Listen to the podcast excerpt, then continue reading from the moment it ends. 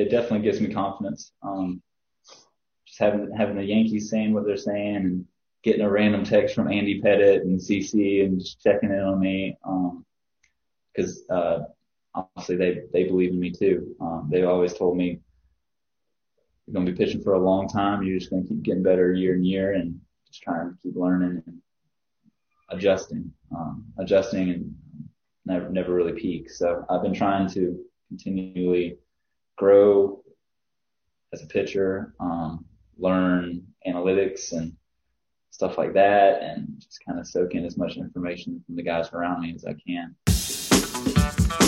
There's a lot to talk about, Flip, now that the Yankees are back in camp. Games are starting to play. Um, I want to start with Jordan Montgomery, though. We just heard him at the top of this podcast. I want to start with him because, you know, I don't think he gets enough attention.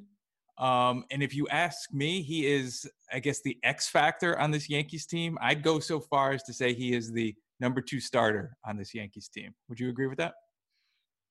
Well, it's, it's spring training. Let's we'll, there, and you know, I, would have to wait to see if he continues to you know pitch well, um, and as he develops more and more. Remember, he's you know, it's uh, you build off of each each start, and each start builds off of each uh, the start before it, and each then seasons before that. So I've got to see a little bit more here before I, I would say that. But I will say he's pitching well, and you know, he certainly listen. You've got to see we have to see how you know uh, some of the other pieces that the Yankees have put together over the winter, how they perform before I would I would anoint him as the number two. But I would say that he's extremely important to the Yankee plans. That a good season from him will go a long way toward the Yankees championship uh, aspirations, no doubt. Yeah, good point. Names like Corey Kluber, Jameson Taillon, right? Right, right? By name value, I think they're your number two, maybe your number two and number three. But we have to see how yes, they pan out. They have to. They have to. If they pitch well you know, Mon- Mon- Montgomery is listen, he's solid and he's he's been a back end of the rotation guy so far. But there's no reason to think that he can't step up and, and you know take a higher spot in, in the Yankee rotation. We'll, we'll see how that plays out. But uh, listen, but but Kluber and Taillon have to pitch well for the Yankees. If they do, and you, you've got Jordan pitching well, and you've got obviously got Cole, the, the Yankees could have a very solid starting pitching, which right now there's a lot of question marks only because of health, just because we don't know about Kluber and we don't know about Taillon and we don't, you know, we, those things have to play out and, and unfold. But once they do, if they impo- un, unfold in a positive way, the Yankees could have will have one of the better better rotations in the game for sure. One, maybe one of the best. We learned this week that guys like CC Sabathia and Andy Pettitte are texting Jordan. Hmm. Montgomery after starts, giving him advice. How valuable is that for a young guy like Jordan Montgomery? It's invaluable. I mean, when you get when you get people the status of players, the status of CC and obviously Andy Pettitte, uh, and you're getting advice from them, it doesn't get any better than that. I mean, I think that's one of the the, the byproducts, an unfortunate byproduct of COVID, uh, in terms of you know the baseball players and the Yankees, and it has been uh, that that you're not able to get the advice of uh, in prior years. The Yankees have always had been surrounded the players with you know veteran le- legendary players have been in camp to work with them.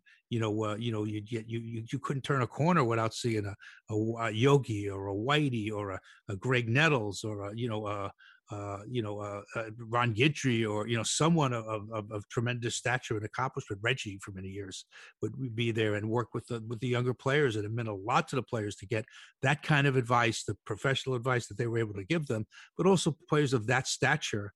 I mean, you sit there with your mouth open, just admire because you say, boy, that's Andy Pettitte. Sandy Pettitte. He's like giving me advice. Isn't that great? You pinch yourself, and, and but it does matter, and it does, and and players, especially players of stature, because you know what they're to be respected not only because of what they did on the field, but for what they do in the clubhouse. That's why you players like CC and Andy were so invaluable to the Yankees through the years. And it sounds like CC's giving back a little bit, talking to Montgomery, similar to how you remember CC had to reinvent himself, and Pettitte helped him. It was one of the guys who helped him. Exactly. So CC's Everybody leaves. It's, it's all connected tissue. The game is connected tissue. Yeah, and you brought up Guidry too. That's one of the names that popped in my head. Like another lefty. Like, what is it about lefties? They they have like this fraternity. Right? Absolutely, they're all a little wacky. That's probably what it is. They're noted for being a little flaky lefties. So I mean, by and large, and uh, they have their own fraternity for sure.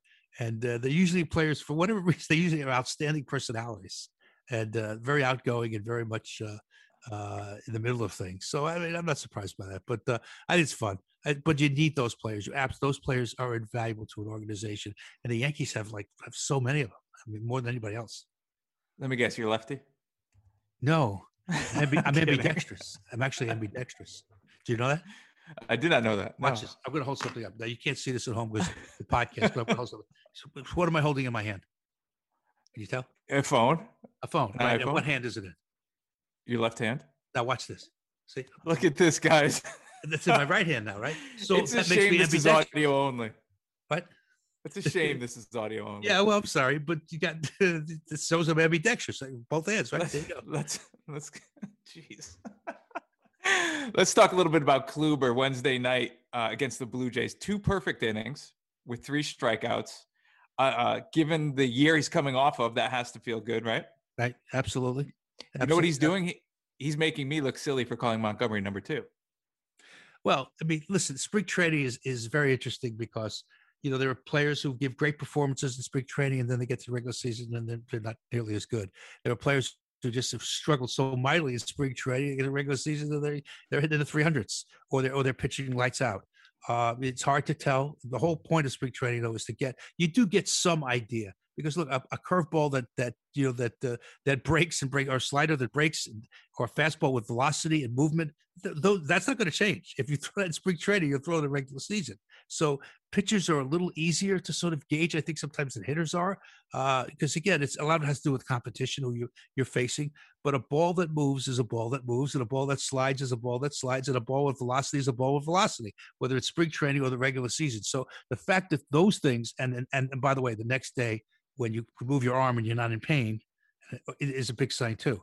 So so far, this is all trending well for for Kluber. It's early, very early, obviously extremely early, but if he continues to pitch, makes progress every start, this is going to be big for the Yankees because again, the Yankees need him to step up and to pitch and to pitch well and be some semblance of the Kluber of old. If he can do that, the Yankees will have a tremendous, tremendous signing on their hands. He, he he's uh, not to be underrated. His his value to the Yankees is inestimable. Is what? Inestimable. Is there such word as inestimable? I don't know. I, I don't have my dictionary. I think in there front of is. Uh, uh, stucco. me. Stucco. You're a producer, Stucco. He's- Jump he has a first quick. name. but We don't call him that. It's stucco.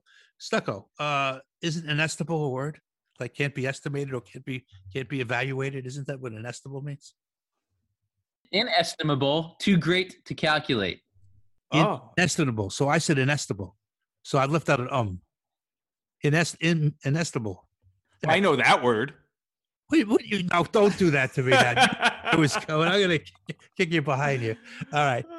All So- right. All right. So how about this? It's it was uh, it's important that they pitch that he pitch well. And you can't value you can't put a price tag price tag. You can't put a value on how important it is for him to pitch well. He has to pitch well. If he does pitch well, and, and Taillon as well, the Yankees will will uh, will go a, a long way in October. Couldn't have said it better myself. We'll talk more about this. We'll talk more about the Yankees roster. I want to actually talk a little bit about the spring training rules with you. Uh, there's some new ones that we're seeing flip. Yes, they, Uh, they invent them as they go along here. That's what it feels like. Yes, a little bit. Before we do that, I want to get to Ryan, our guest, Ryan Ruocco.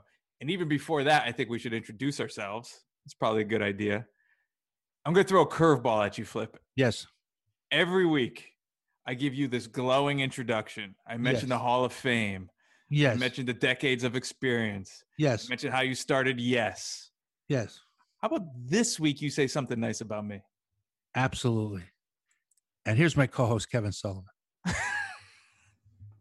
Man, I'm just feeding you softballs. No, but no, you're really not. Um, I, I listen. That's, all right, I would just say this. I would say I want to introduce my co-host Kevin Sullivan, uh, who is uh, head of the digital media department. Yes, uh, before that uh, at the WWE for many years, and put their digital uh, media on the put them on the map, uh, and did it came here and did an incredible job here at Yes. He's one of our best hires. He's one of our best people, and he's and he's just uh, a good guy.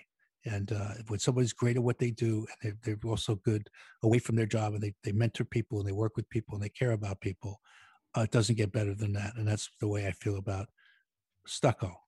No, that's the way I feel about uh, Kevin Sullivan. I like Stucco too, but Kevin, that's how I feel about Kevin. He's, a, he's one of a kind. He's truly a remarkable person. How's that? coming from you, stuck. uh, coming from you, Flip. That in all in all seriousness means a lot. Thank you for that. As usual, I'm alongside Sports Broadcasting Hall of Famer Mr. John J. Filippelli. Uh, Flip, how about we get to Ryan? Let's get to Ryan. Hello, everybody. Uh, welcome back to Curtain Call. John Filippelli and Kevin Sullivan. At this time, I'm I'm really actually I'm really looking forward to this interview.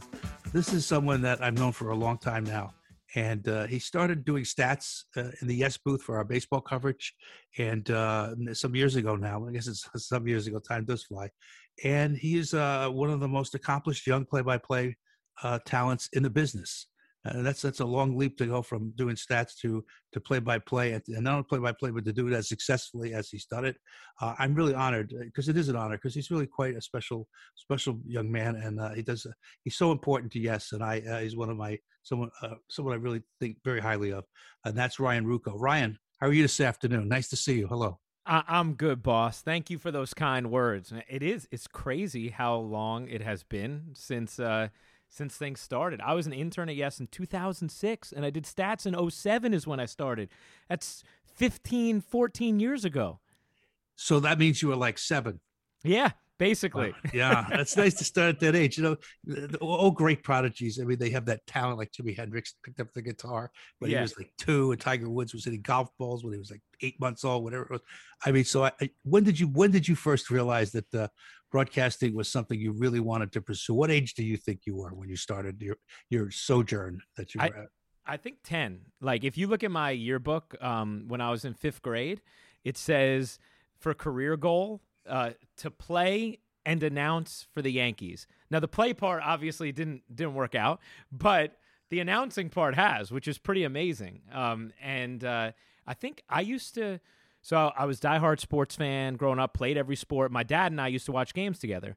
And at some point watching the games, we would pay attention to the announcers. And I would say to him, Oh, I really like, you know, I really like that call. Or like, I would love to hear the way the play by play guys would do kind of their um, their monologue over a montage at the end of a season after a championship was clinched and and I just started paying attention to it and my dad and I would pay attention to it together and I was like that's what I want to do and I literally have known what I wanted to do since I was 10 years old So, on air, who would you say was your influence? Who would you say that inspired you? You said that you would hear the calls and you'd say, "I want to do that." Well, Yeah. who, what calls were they, and what talent were they that uh, that uh, were the best influence on you, or the greatest influence on you?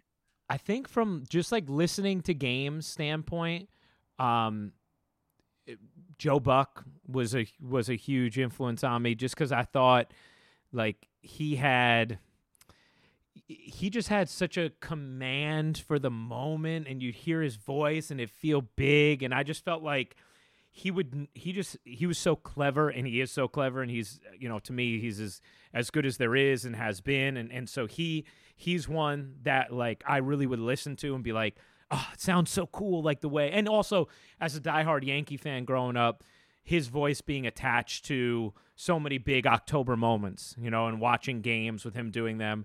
Um Michael and John on the radio made I really loved like I loved listening to Michael and John and and I had this great appreciation for them and they uh, they made me want to be in the business as well. And this is kind of a this is a different one. Um I, I should also say talk show wise before I even realized about his play by play I loved Ian Eagle. Like I was obsessed with Ian as a talk show host and then eventually loved his play by play now obviously he's like a ridiculously close friend. But Mike Patrick was one I used to love listening to when Mike Patrick did Sunday Night Football on ESPN back when they had Sunday night. I loved listening to his play by play and it really resonated with me. And it was another guy who made me want to be in the business. Uh, what do you think? All right, you gave me you gave me the influence. You gave me the, the people that influenced you, right? Okay. Um, just curious, what it, now you also follow you as a someone who's deep in statistics and the history of the game. Okay, what would you say? Uh, and- we'll get into more about your personal stuff, uh, your career in a minute. But I'm just curious as to if you could, if you if there was one event you could call, right? You can go back in time that you weren't part of, and that would be a whole lot of events in the, the sports television history, right? Me too, as well. If you go back and call one game, one event, just one, what would it be?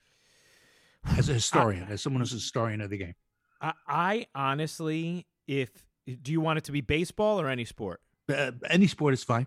Okay. I actually would call Louis Schmeling at Yankee Stadium.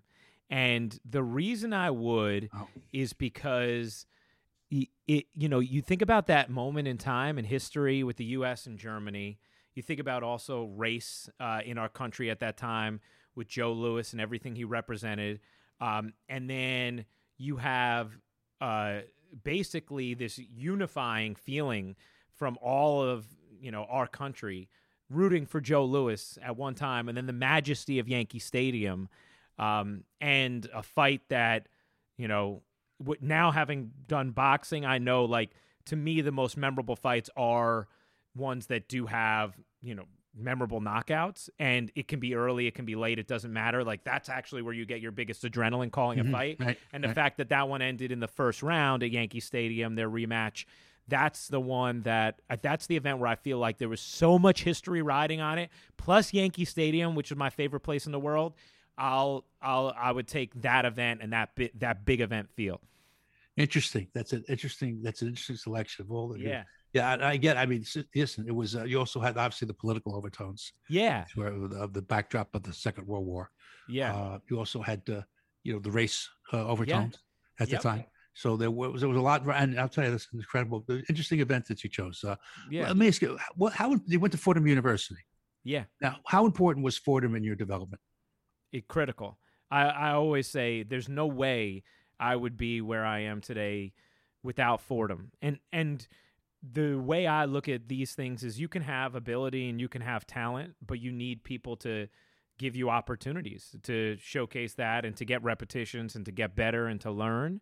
And at Fordham, what it sort of did for me was it it gave me this incubation period where I was able to get so much better and accelerate the learning curve and come out of school so far ahead of other people at my age because of the opportunities that Fordham afforded me. So instead of coming out of school feeling completely raw and having, you know, maybe some ability but no real uh, opportunity to fine tune or or to have have gotten better at Fordham, I had all these repetitions in a lot of different ways, whether it was beat reporting in the Yankees clubhouse or the Giants clubhouse or Giants locker room or the Nets locker room and kind of learning the machinations and the subtleties of being around professional athletes in that regard. You know, I was learning that at 18, 19, 20 years old. Then I'm doing football, basketball, baseball, getting reps. I would live at the radio station and my mentor, my first mentor Bob Ahrens, our executive producer of sports there, he would sit there with me for hours and dissect my tapes and like tell me, hey, this has got to get better. That's got to get better. I would host talk shows. I do sports casts. And if we had a 60 second sports cast and we recorded 62 seconds, Bob would be like, uh, it's a 60 second sportscast, Ryan, not 62. And you go back and you do it again. And, you know, and like just getting, and on top of that, we also had people in the business who would come in and do workshops, which I think you've done before, Flip. And and I remember listening to Ian Eagle and Mike Breen and Bob Papa come in and Dave Sims listen to my tapes, give me feedback. And one of the biggest influences in my career was Gary Cohen. Actually, he came in. He listened to my basketball tape. It was the second basketball demo I'd ever done. I was a sophomore in college, and he was listening to the tape and he said, Did you play basketball? And I was like, Yeah, I played in high school. And he goes, You have the rhythm of the game in your voice. You can do this. And having Gary Cohen give me that stamp of confidence at that age helped further spark my confidence and my belief in myself and give me that foundation to say hey I can really do this. You know I have some ability. And and all of that was made possible because of Fordham and the program there. So I always say there's just there I I have you know I'm forever indebted to to Fordham and what I learned at WFUV Flip, I'm glad you brought up Fordham because, like, all joking aside, there's something in the water there, right? Mm-hmm. Like, Ryan listed a few. There's Jack Curry, Vince Scully, like Michael Kay. Michael Kay. The Bob people they Papa. pumped out. Yeah, Yeah, it's Carrino. amazing. Yeah. Korea, yeah. It, it, it, it My two sons went there too. That's right. That's you know, right. and I always tell Father McShane when I when I see him, you know, I said, uh, I said, I said, you know, my two sons went there. I said, oh, that, that's great. I go, yeah, and I really want my money back now. That's right. That tuition is costly. Well, it, it's interesting because, you know, like my, when I was in college, I was a good student and I was able to get by, but I made the conscious decision of investing my time in the radio station at WFUV. It wasn't about investing in the curriculum. I, I, I ended up with decent grades, but I knew what I wanted to do, and I made the conscious choice to say, okay, I can either spend my hours studying for this class that's part of a core curriculum, or I know I want to broadcast. I have these resources here. I'm going to take full advantage of this and I'm going to go all in on my craft. And that is what I did and what I was able to do. It was perfect timing for me too. Fordham had just built these brand new radio stations. But I think there's a few things, Kevin. Like, first of all, I do think when you see people who've done it from where you are, it gives you confidence. And confidence is critical in anything, but especially when you're on air. You have to be confident. And seeing so many different people do it from where I was coming from gave me confidence. Spero Dedes was another one who Flip gave him his start at Yes, and Spero was somebody who I looked at and I said he he had just gotten the voice of the Lakers job, and I was like, wow, he got that at 25. Like, why can't I do it young then? Coming out of here, he came out of here. I'm coming out of here. I can too. Um, and then learning the style, you know, uh, maybe not necessarily Breen or Kay because they were before this, but Carrino, Papa, Spero, me, we all learned the Marty Glickman style of play-by-play. You know, that's how we were taught, um, and I think it's a style that that resonates. You know, painting the word picture, and uh, when you're on radio, uh, and he used to say, "Be the scorecard on TV. Your analyst is the star." Um, and I think that maybe that's part of the reason why we've all found successful paths. Switching gears a bit, I want to talk about uh, the podcast a little bit, R2C2. Uh, and what's fascinating to me, Ryan, is that you know you started it when CC was still active player, and Mhm. then when you started it, you didn't see that a lot. It was pretty uncommon. How did that come about? CC and I developed an organic relationship while he was playing. I was hosting uh, the Yankee Stadium scoreboard um, uh, for home games and uh, would do stuff for. We were doing these features for Yankees on Demand, which was the in-house uh, video stuff for the Yankees. And that was in 2009 that we started it while I was still doing stats uh, in the booth for Michael uh, for our Yes telecast. And I, you know, was in the clubhouse every day because that around the guys. And CC and I just developed this relationship. And I was also working at ESPN Radio in New York, and like he's, we would talk about basketball. Uh, at the time, I was rooting for the Lakers because of Kobe. He was a Lakers fan, although CC is notorious for bandwagon hopping to whichever team is good. So right now he's a diehard Brooklyn Nets fan. Um, but he, he uh, we would talk basketball, and we kind of bonded over that. And as the years went on, then he would hear me hosting shows on ESPN Radio, and he'd text me and want to chime in. And then we had certain friends that intersected as well. Um, and uh, and then we would joke about like, hey, we should do some someday, whatever.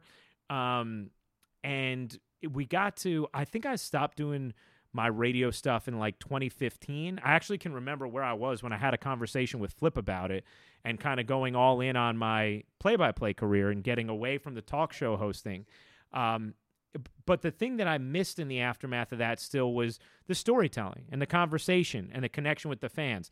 What I didn't miss and what I still don't miss, and which I do think is just a product of the medium when it comes to talk show hosting, is making mountains out of molehills, right? I mean, that you get sucked into that. And and anybody who's done that can tell you, you know, the host in most cases, not all cases, but in most cases, they don't actually think what they're ranting about is as big a deal as they're making it seem, you know, but you kind of get caught into the way the show goes and and whatever. And so I didn't miss that. Um, but I wanted to still figure out a way to maybe access those other things that I did enjoy. And CC actually reached out to me and he was like, Hey, cuz, it's time for us to do this podcast. Like, and it was spring training 2017. And I was a little leery because I was like all in on my play by play. It was going really well.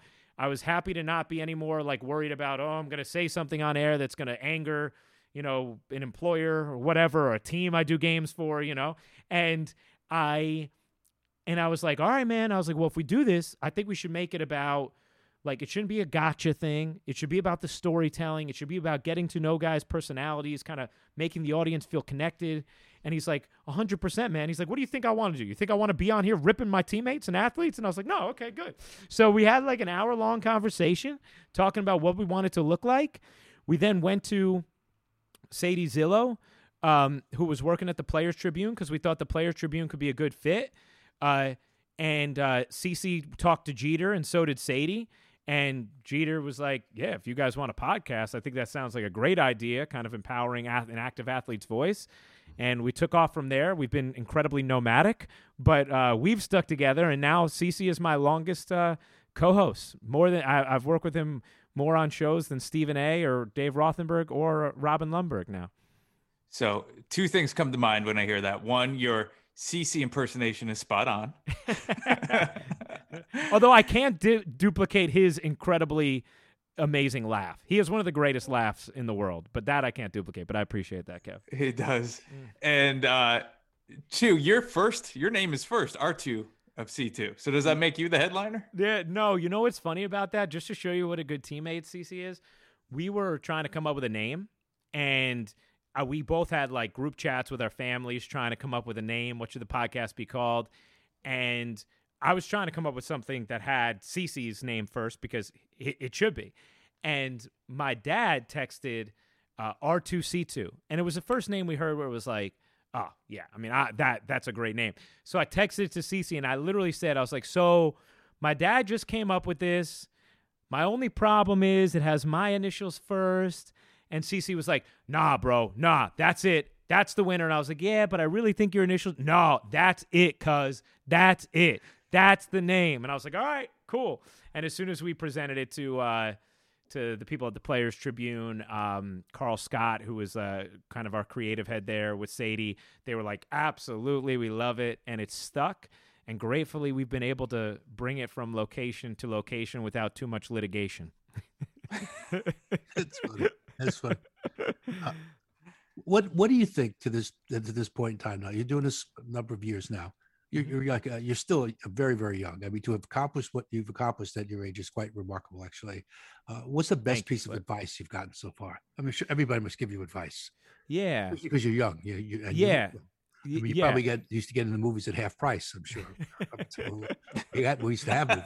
Yeah. But uh, what is what's the best piece of advice you've got? I think um, besides you telling me to stop using "Goodbye, Sir," which is definitely up there because it it, it, it, allowed me. It, what's funny is it actually uh, that's it. I'm going to say something else rather than just uh, complimenting you, Flip. But it is true for those listening that John Filippelli did tell me to stop using "Goodbye, Sir" as a home run call so that it would allow more originality within each individual home run and probably because he didn't think it was great either on its own. But the combination, I think, has bared great fruit for me because it's allowed me a lot of creativity uh, within home run calls. So that is something tangibly within the X's and O's of play by play that resonates with me.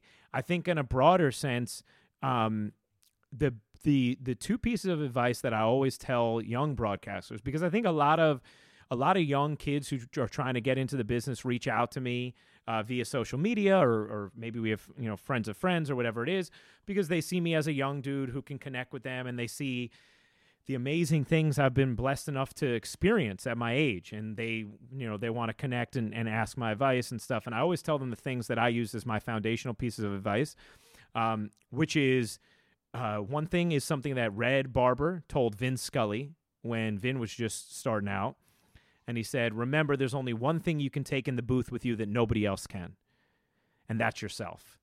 And I always tell people that because it's like if I try and be Michael Kay, I'm at best always going to be second best. If I try and be Joe Buck, I'm at best always going to be second best.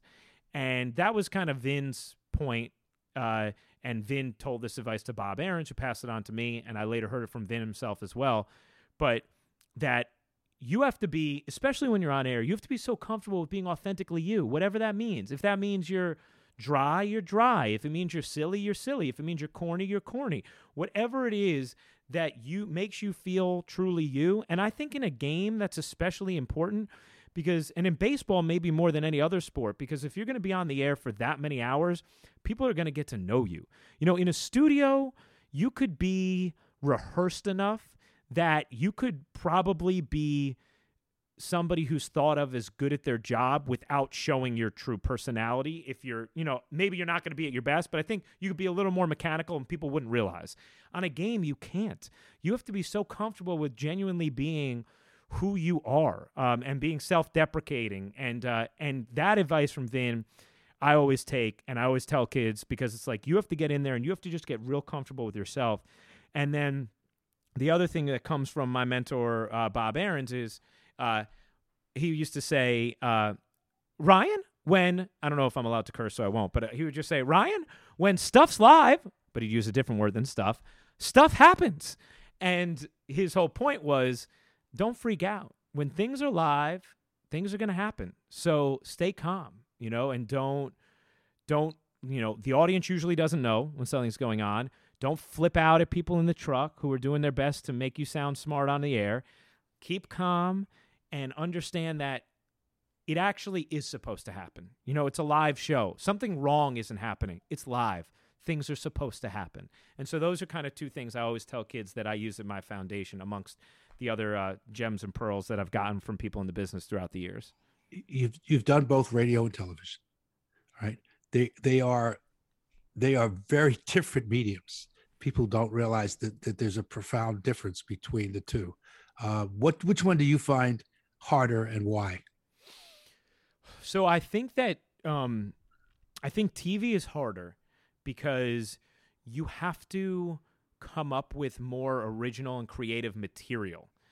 When you do radio, you have to describe way more. And your job as the play by play guy is certainly uh, more exhaustive as far as the amount you're talking, what you're describing. You are Absolutely. the eyes for the listener, right? Like you, and you want the listener, and this was a Marty Glickman thing, to be able to have the same exact conversation the next day as the viewer can, right? Like that's the goal. Um, but because of that, you, everything's in front of you and you're just describing it. So even like, I, I noticed it when I filled in for John a couple years ago doing uh, the Yankee games on radio, and I and one game the score maybe got away from itself a little bit, and I was like, you know what, you still are just you have to describe every pitch, right? So there's no sort of mental search for what am I going to talk about here in a 10-1 game in the seventh inning. Well, I still need to say like you know, the lefty deals down and away, ball four, missed with a slider, and it's a walk. Whereas, you know, if I'm on TV, I'm not obviously giving that level of detail. And instead, you're kind of thinking, like, how am I keeping this conversation interesting now that the game is maybe not, you know? So that's why I mm-hmm. think that. See, that's interesting because I think the other way. Do you? I, I, I think radio can be was harder because you know if you don't if you stop talking, there is nothing. Yeah. There's like dead air. Yeah. So you have to sort of not only do you have to keep going, but the level of, of, of engagement that you have to have because you get you you are painting the picture, you are doing the description. Yeah. I mean, so your words have to be descriptive. And that's not that's not the easiest thing to do while you're doing television. Not that you don't have to speak and speak well and yeah. speak descriptively, but you have you have the pictures. Yeah. You don't have to talk constantly. You can take a pause because the pictures tell a story. Every picture tells a story, right? Yeah. So to me, I, I always found, at least my own experience, I worked in radio as well uh, for a long time. Well, I yeah. started in radio. So st- radio to television, I always thought that radio was, was more challenging, especially from a, from a, from an announcer standpoint. That yeah. was the way. But but listen, I can see the other side of it too. Interesting. Yeah. It, it, I mean, and I totally hear what you're saying on that flip because it's true from a strictly descriptive standpoint it is harder on radio, right? Because you have to describe everything. If if James Harden is about to pull up to hit his seventh three of the quarter on TV, I can just be like Harden, oh, whatever, you know what I mean? Or like Harden again. I don't need to say anything else. Right. But on radio, I need to say Harden, left wing, pull up, step back three is good. You know what? I have to I have to describe way more. So it is more exhaustive, but I don't think it's as uh, they both and they're both like great in different ways too. There's things yes. I love about radio that TV can't duplicate, and there's things I love about TV that radio can't duplicate. But I do think just like the thing, the amount of storylines you have to think of, and like choosing your spots for when you're going to bring up what, I think is harder on TV than radio. Flip, you'd be good on radio. Thanks.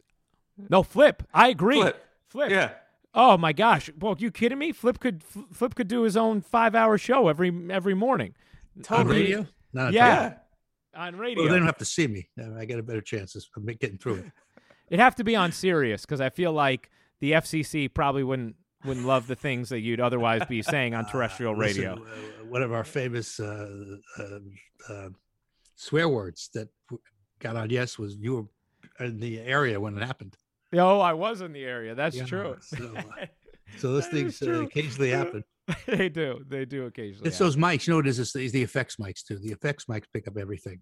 That's and, true. You know, and when you're doing a live game, you know, people, re- players react in the moment. They do, and they get caught up in something that happens, and they'll be expressive. And our managers go out and they're questioning a call.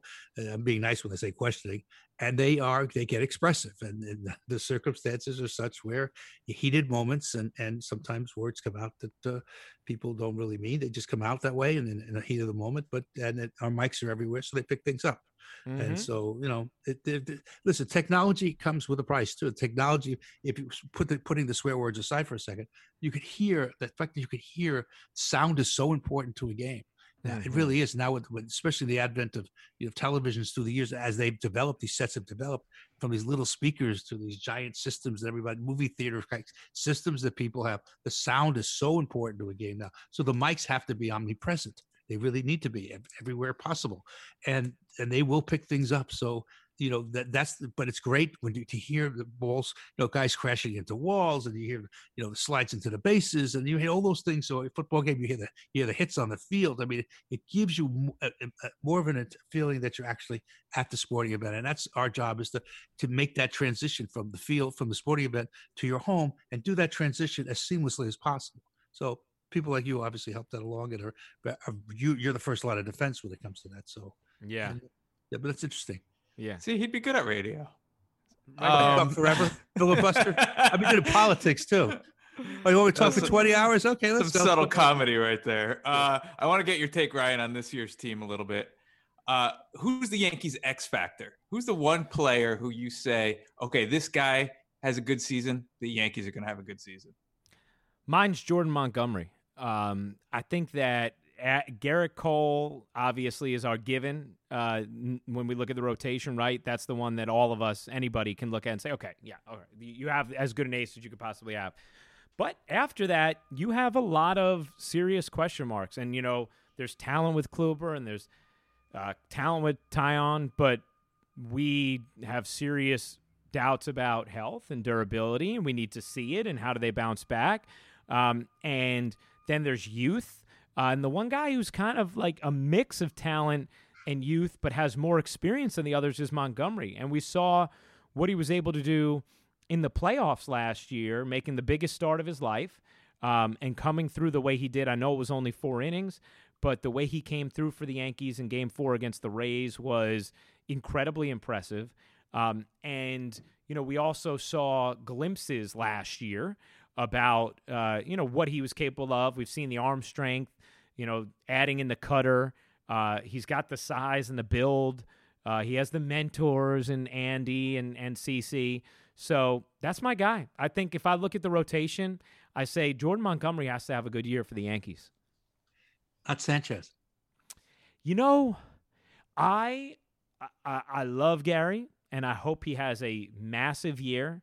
Because I I really I really like Gary. We have a great relationship, and I feel bad for the way New York fans have have dogged him over the last couple seasons. Yeah. Um, but I don't think him having a great season is as critical to the team's success as Montgomery. Now Sanchez, if he does, he could put the Yankees over the top. Like if Gary Sanchez is Gary Sanchez, all of a sudden that lineup is just downright lethal. Um, and you know, I think the Yankees do hit a different level. But if you ask me, could the Yankees win a World Series with Gary Sanchez having an average year? Uh, yeah, I think they could. I think it'd be harder for them to if Jordan Montgomery was just average this year. See, that's interesting because, like, I mean, I I saw it a little differently. I see Sanchez as a huge X factor. I also saw Kluber as as a tremendous X factor because you know when you Cole is up there, we- you don't need to. Cole is Cole, right? We we're there, solid there. But then you start looking at the rest of the rotation, and there's a lot of question marks, mostly Mhm. because of health. you know Kluber and and, and Taillon not having pitched so how um, so infrequently the last few years. Mm-hmm. I mean, so mm-hmm. they, they you know, what do you do when you really got to start pitching innings for two guys who haven't really pitched well, the, not well, but they haven't been able to stay on the field for the last couple of years. So there's questions there, and you've got obviously questions with Montgomery. There there are questions sort of everywhere in that rotation outside of Cole. So, so, for the Yankees to win, you always have to get help from unexpected places, and the Yankee rotation has got to step up. And yeah. uh, so that's here. It's a good answer though. It's a, listen. There's a lot of there's other there's other factors too. Outfielders they've got to stay on the field, etc. But oh, it always comes down to health, doesn't it? That's yeah. it's, it's a cliche, but it's really not, is it? No, no, it's not. It's it, you're right, and it's why with starters too, right? Because of health, you know, you're always going to need eight, you know, nine, seven, whatever starters throughout the course of the season, and yeah. who will step up. Like with Deivi Garcia too. You know, the reason I'm choosing Montgomery in that yeah. sense is because I think he's the one who has the experience to be a little more reliable. Right. Um, but with what Deivi showed us last year, I'm really excited to see what he can do as well. You know, and if Montgomery is really good, and then Deivi is what he was at the end of last year, now all of a sudden you can truly look at, you know, Taillon and Kluber as gravy if they're if they return to form rather than as pieces you're truly relying upon. And Schmidt too. I mean, if Schmidt yeah. is not right up, as he's he, okay, yeah. As long as he's okay, I mean, listen. If, if the and the exciting part of all this is if all the and they're they're question marks. They're all question marks to some degree, right? Yeah. If the question marks turn into exclamation points, the Yankees really will have something here. Yeah, I totally agree. Then then they are because uh, we know they can hit. Um, and uh, and I like the couple moves they made with the bullpen as well. So no doubt. Sticking with uh, Montgomery, Ryan, um, I'm curious. You're close with CC. Has he talked to you at all about Montgomery's upside? We learned this week that CC is texting as well as well as Pettitte texting Montgomery after his starts. Yeah, they're they are super close. Um, he he's he always would joke about Montgomery because he Montgomery's like very like he, he would just be like kind of like about the about the game, you know, when he was uh, with him and kind of this like, you know, sort of like aw shucks kind of dude. Um, but it's funny because CC texts with him all the time, uh, but they're usually just talking about texting about random stuff now that they're not playing. It, it's not as much. Uh, some CC will give him feedback on things ab- about his pitching, but he's really texting him. He just loves Montgomery's personality. Like they really vibe for whatever reason, even though they're super different. They really vibe, and uh, and CC loves him. And, and one of the things CC was so excited last year when Montgomery got to pitch that game in Game Four against the Rays. He loved that he was getting that opportunity. But CC thinks you know Montgomery has everything it takes to be you know a legitimate um, you know top line, you know, whether whether it's your two or your three starter, major league starter, because of the size, because of the increased velocity, because of learning the cutter. We know he has a good changeup. Uh, all of that. Um, he CC uh, CC's really high on him, and he's in constant communication with him. Uh, even if those texts sometimes may be ones that Montgomery can't share because they're uh, they're more humorous. uh, so let's let's uh, let's go to a different sport for a minute. Uh, we talk a lot of baseball here, obviously, but but but you know you're heavily involved in the in the Brooklyn Nets and, and do quite a few games for us uh, covering the Nets. Uh, tell me a little bit about your excitement level for this season as you see you you see uh, the team start to really come together with uh, you know with uh, with Harden playing the role that he that he's playing and uh, Kyrie playing the role he's playing and and obviously Durant and how, what's your level of excitement about this team now, given that there were years that you covered them where they were they were straight struggled. This year mm. doesn't look like a struggle. So tell me about how, why you're so excited about this season. Oh, I mean, it's it's so fun. I mean, it is so fun calling these games, and uh, you know we can see it in obviously the way our audience is growing, but the reaction from the fans. And the thing is, in basketball, the stars they make the difference in the wins and losses. Stats come. You know, people people score points, people get rebounds. You've never seen an NBA game end 100 to 0, right? And so really determining those difference makers is who influences wins and losses. And having superstars who influence wins and losses is just so fun. And there's electricity. You know, basketball in so many ways, it's like a Broadway show, right? Like even the way Barclays Center's lit, quite literally, it's lit like a Broadway show. But those stars, they're very forward facing, right? There's no helmets covering their faces, hats covering their eyes. It's boom, they're here. Like they feel so accessible. And when you have great ones, it's just it's an amazing ride. James Harden, what you real James Harden gets guys paid, okay? If you look at the contracts that he was able to get different supplementary parts over his time in Houston, you realize the way he elevates the play of everyone around him. You know, Bruce Brown has been an amazing story for the Nets this year. Do I think Bruce Brown would be in position where he's on his way to maybe get a $10 million a year contract if he wasn't playing with James Harden?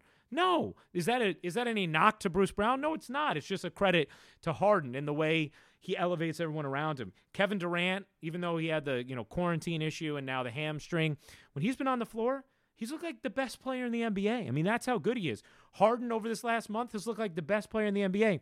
Kyrie settling into the shooting guard role looks lethal and a crazy finisher and closer and exactly what you need around those other guys if it was going to all work. Somebody was willing to say that. So, and then you add Joe Harris, who's such a good player. Um, and uh, and I, am really excited about Nicholas Claxton, who just joined the team, who I think was exactly what they needed a switchy, athletic, versatile big. This is a team that right now, I truly believe, if they are healthy, I believe they are the best team in the NBA. Now, maybe they don't win a championship because they haven't gone through the rigors of the playoffs as a group yet, or because the Lakers make a move at the deadline, or the Jazz, or or the Sixers, or wh- whoever it might be. But I truly believe right now, as constructed, completely healthy, the Brooklyn Nets are the best team in the NBA. You you know it's so it's so important. It's so important for a good play-by-play man to have people around him. We we've talked a little bit about that but you've you look at the people you've worked with. Think, think this for a minute. You've worked with uh, what play-by-play people aside, because you're a play-by-play person, analytically, mm-hmm. analyst. You've had David Cone, Paul O'Neill, Richard Jefferson, right? Yep. Sarah, who's come a long way in a short time, right? Yeah. Uh, so John Flaherty, in your yep. studio. You've had the the the mentoring of of Michael Kay Yep. Bob Lorenz, Yep. Ian Eagle. Mm-hmm. I mean, so for as good as you are and your talent is speaks for itself, it really helps to have people like that around you who yeah. are rooting for your success, who want you to to do your best work and are going to do everything they can to ensure it. And you, on the other hand, have uh, on the same hand actually are looking at it and saying, "I'm going to be as generous as I can with them because th- this broadcast is going to be as good as we make it."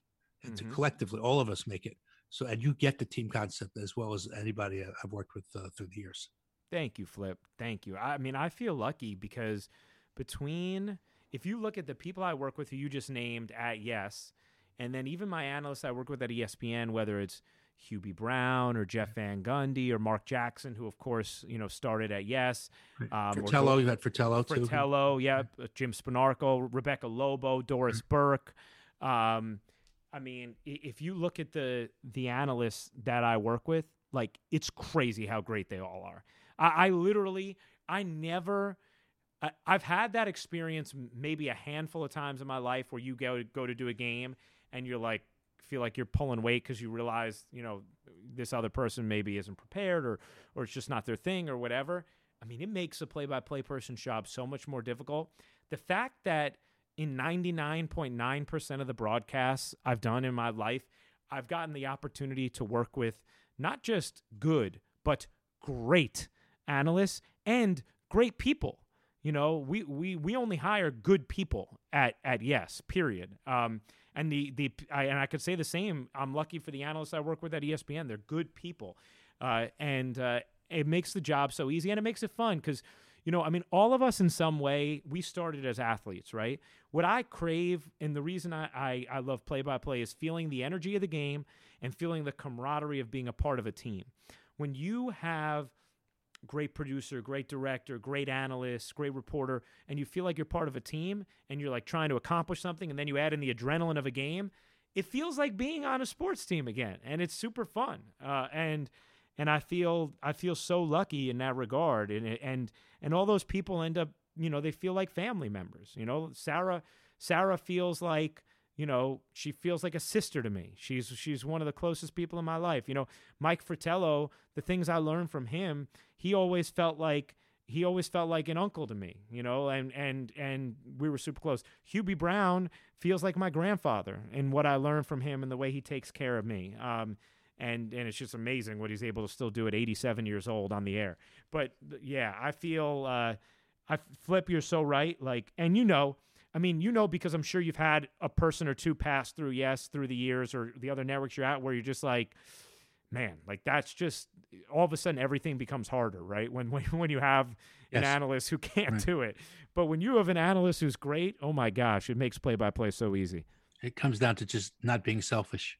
Yeah. You know, there are people who are selfish behind the mic and um, and you know try to take as much airtime as they can and don't look to set up an analyst. And you know, your job as a play by not only to, to play by play person is not only to be descriptive of what's going on, it's also to set up the people around you. get- Mhm. when you know that the- there's you know that give, they would give a great answer to a particular question. Make sure you get that question because you want to share that answer. You want to be shared with your audience. So you, Mm. know, you, you get all that. You get a lot more. It's been a it's been a lot of fun today. Uh, uh, thank you so much. I, I I'd say to you goodbye, sir, to say goodbye. I don't want to get into that story, but anyway, I just want to tell you uh, we appreciate it. Kevin and I both say thank you for giving us some time and uh, thank you for all you've uh, you contribute to yes. So thanks again, Ryan. You're welcome, Flip. Thank you both for having me, and and thank you, Flip, because uh, you know, I i- it's it's not only an honor to be a yes, but it's an honor to get on the boss's podcast. You know, I mean, so this was. Uh, I, I was pretty pumped about this, so thank you. Well, see, Kevin does not share your saying no. He What are you talking about? Spirited. I mean, uh, Stucco privately has told me a lot about Kevin. too. I look forward to this every week. Uh, so, but I, I, but I thank you for saying that, and I know in his own way, Kevin is appreciative as well for you being on. So, so Thank you, Ryan. thank you Yes. very much. And uh, you got it, guys. You got it, guys. Thank you, Kev. Thank you, Flip. Brian was a lot of fun, Flip. Uh, and as you guys were talking about the the early years of Yes and Ryan's early days in Yes, I couldn't help but think back to the softball promo. Do you remember the softball promo? yes, I think you know. Wow, we should have brought that up. He was the catcher, right? He was. He played the catcher, and he got the, the, the David Justice like hit it right, and he he went, Yes. Went up like 75 feet. We had him flying 75 feet. Of it. was a rig shot. Obviously, he didn't move 75 feet, but he was. We were doing a softball pro, uh, softball pro. We were promoting yes, and we did it on the context of a softball game. And Ryan was the catcher, and here comes David Justice going around 30 barrels in the poor Ruocco, and he he goes flying about 100 feet or whatever. And it's uh, obviously it was a rig shot, but uh, that was uh, that was our first. Uh, that was my first exposure to uh, to Ryan was was that promo. That's how you know he's a team player. Um, my other takeaway from that interview was he and I, well, he's smart. He, Yes, he very. figures out that Jordan Montgomery's the X factor, like myself. Okay, there you go. He could be. He could be. I, I, I've I lean somewhere else, but but I but he is important to the Yankees, no doubt. He is. He is. Before we got to Ryan, I promised we would talk a little bit about the spring training rules. Um, I want to throw a couple at you. First, there's this new mercy rule. So a manager can end an inning after a pitcher has thrown 20 pitches. I should note this is only through March 13th. Um, we actually saw that come into play in a Red Sox game. Yes. Um, Garrett Richards was getting hit through 23 pitches. They ended the inning, and then he went out and had a one, two, three inning. Give me your give me your thoughts on uh, that rule. Uh, because spring training is spring training, and the whole idea is to find out about some players and to get to stretch out the pitchers in particular. The, the position players need less at bats. They don't need all that many at bats to find their way. And most of these guys stay in shape year round. Occasionally, you'll find a guy who isn't, but for the most part, these guys are in shape year round. So it's not really so much about conditioning for a hitter. It's just about getting a couple of at bats, ABs against live pitching. And usually, if they get, you know, if uh, regularly gets 50 at bats, I think that's usually enough for them to, and they play the cage and everything else. So they're usually pretty good. Pitchers need to be stretched out. Okay. So as long as you're, the, the, the regulars are getting a couple of at bats and the pitchers are getting stretched out, and you're getting to look at a couple of pitchers maybe in a game that you want to see what they could do. Uh, they're minor leaguers or trying to make a team, and you want to see what they could do. That's the purpose of spring training: get people in shape, stretch, stretch the pitchers out for sure, and to see like what players do you have that you want to see under game conditions, some of the prospects, and see how they perform. And and then the, and the game is just is just provides a backdrop, a context for you to to accomplish that. So you can't take the game seriously, unlike the regular season, obviously, where the games are obviously the most important part, and every other part of it isn't as important as the game itself. Spring training takes is the opposite. You know, it's about getting people together, to, the players together, to you know, to get themselves ready for the season.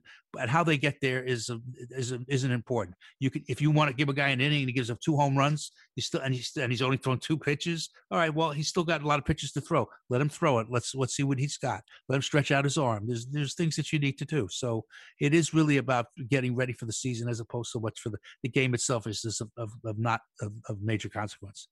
Completely agree. Um, and I have no issues with that particular rule change. Um, but I guess the one big argument against it is it limits the amount of innings played. I understand why they're doing that. But when you look at a youngster who's trying to make an impression on a coach or a manager, he might not get that that opportunity anymore.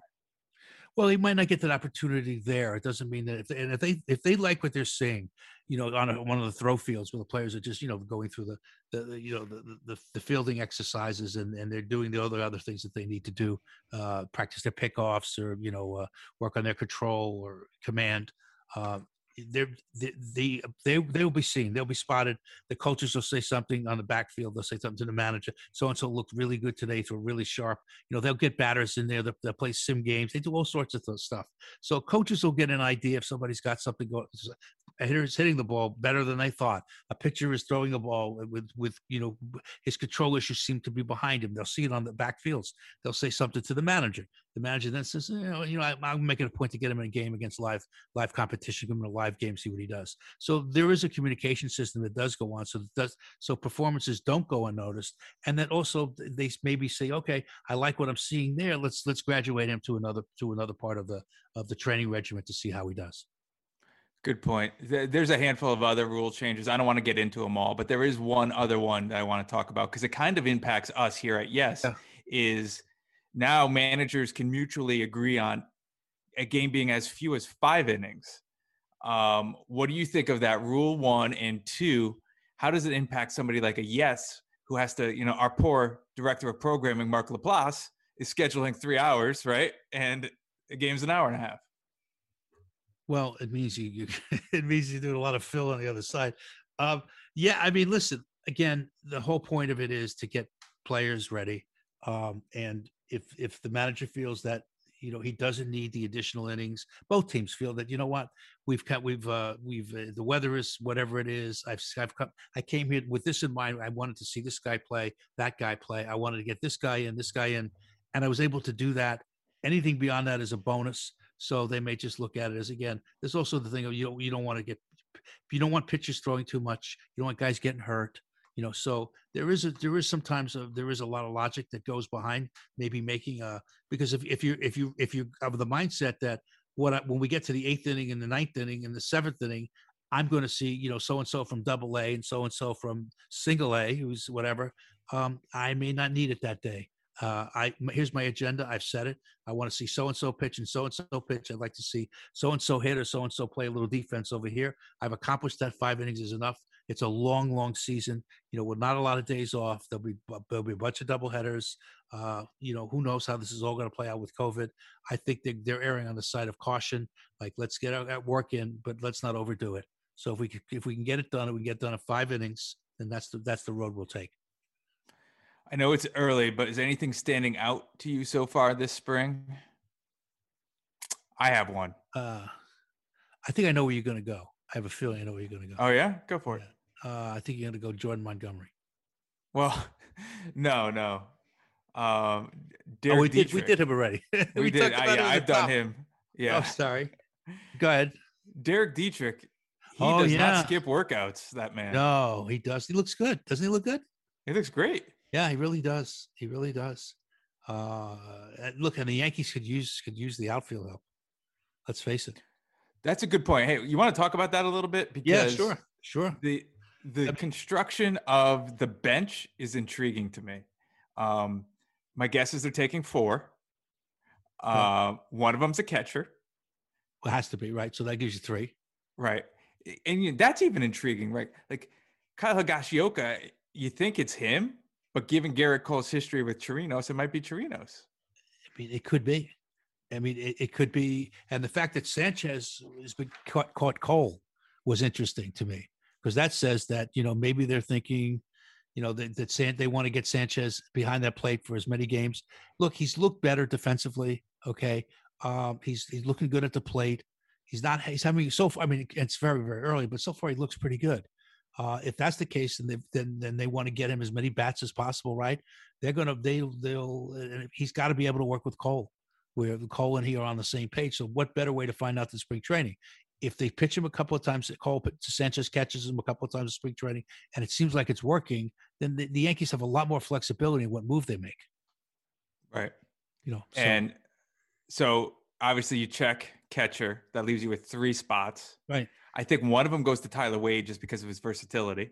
right the Swiss Army knife thing, the Zobrist quality. You got to be able to have guys who can play multiple positions. That helps Sue a lot. And he run also can run. He can pinch run, play the infield, outfield. He can do just about everything except pitch.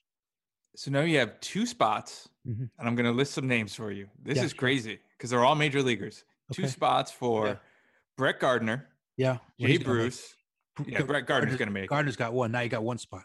Okay, one spot. Good. Yeah. One spot for Jay Bruce, Miguel Andujar, Mike Ford, Mike Tauchman, Derek Dietrich, Thairo Estrada, all major leaguers. Who gets the one spot? Uh, go back to the first two names you mentioned. Jay Bruce and Miguel Andujar. Okay. I think it's well, and what's the third name you mentioned? Mike Ford, It's the Mike top. Tauchman. No, it, it's it's going to be. Let's see, it's going to be one of the top. It's going to be one of the first two. I, I think that's that, that. I mean, there's also guys that are going to get traded. I mean, Andujar is in a prime spot to be traded. Uh, he's a great hitter. He's a great hitter, and the question is not you don't question his heart. He's got a lot of heart. It's just his defense has been negligible, and I and I and plus you've got a guy playing third who the Yankees are not moving now. So you've got uh, you've got uh, South. The Yankees are solid at third base. So and that, where's where's Andujar going to play? They've tried him in the outfield, and you know he's he's all right, but he's not better than some of the other people we've mentioned. He doesn't have the experience there. So he's really just a sort of a, he's an offensive force. But the Yankees hit well enough. The Yankees have to concentrate also on defense too, because you what you can't give the team other outs, extra outs. You can't. I mean, you see what happens when when a team is not constructed to play defense, and they give the other team extra outs. How eventually that catches up to them, and especially against good teams, you're not going to beat a good team in a in a series if you can't play defense. So defense is really important to a team too. So I'm going to go with I'm going to go with it's it's the it's the top. I'm going to go. I think Bruce makes it uh, because they need left-handed hitting. Yankees they don't have a lot of left-handed bats. If you have him and Gardner as your extra outfielders, I think go. You got Stanton, you got Judge, you, Judge and Hicks, right, and, and then you have the two of them. I think you probably you might be covered defense, and you got Frazier. So the Yankees that are covered, you know, every which way, you know. But the Yankees need some lefty hitting because that porch is so inviting in right field. It just is, and a lefty pull hitter could do major damage there. And you know, Gardner is at that age now, at, where he's he's you know he's not the same player he was, but he's still a pretty terrific player, and, he, and he's great in the clubhouse. He has inestimable value. Where do we go again? Um, or anyway, his value is, is is obviously extremely high to the Yankees, or they would have brought him back. So they think a lot of him. So you know, he's one of them for sure. And then I might go with Bruce just because um because of his his power. You know, His history, yeah. Yeah. I agree. Jay Bruce is, Yeah. is going to be the guy, I think. Uh, lastly, before we go, Flip, we'd be remiss if we didn't send well wishes to Yankees manager Aaron Boone, who Absolutely. underwent surgery on Wednesday. yes. Yes. Pacemaker. Uh, yes, pacemaker. Best wishes to Aaron Yes. Boone. Sounds like he's doing well. Um, for more on this story, actually go to yesnetwork.com. Jack Curry wrote a great column um, just about Boone's passion for his peers and his job, despite being in a trying circumstance. It was a, it was a great story, Flip. he's a great he's a great guy and he uh, you know I, i'm not surprised that he's had success uh, as as a manager never managed before but he walked in under tough set of circumstances. I mean, Girardi's there 10 years and Girardi brought championship to the Yankees and lots of other, brings a lot of qualities to that. And, you know, and no, nobody's in a job forever. That's a long time for a manager being in a job. And Boone walked in without a lot of experience and he stepped right in and he's done a really good job. Players really like him. He, he fights for his players. He's not afraid to go to an umpire and get in, get in their face over he call is questionable, whatever. He's he really is very much a uh, supports the players, and you know he's uh, he's got he's got good people skills and deals with the media well. So I mean, eh, I'm just I'm just happy that he they found what they found and they're addressing it for him, and I, and I wish him long term nothing but success. He's a really good guy. Couldn't agree more. There's no easy segue from there. So, what do you think? We land this thing, Flip? I think, in the words of Ashley Fugazi, it's time to land the plane. Let's go. And we are landing the plane. So, here we go. And we'll see you next time soon. Thank you again. Remember, rate, review, and subscribe. It's so important to us. Rate, review, and subscribe. Thank you so much. Talk to you soon. Bye bye.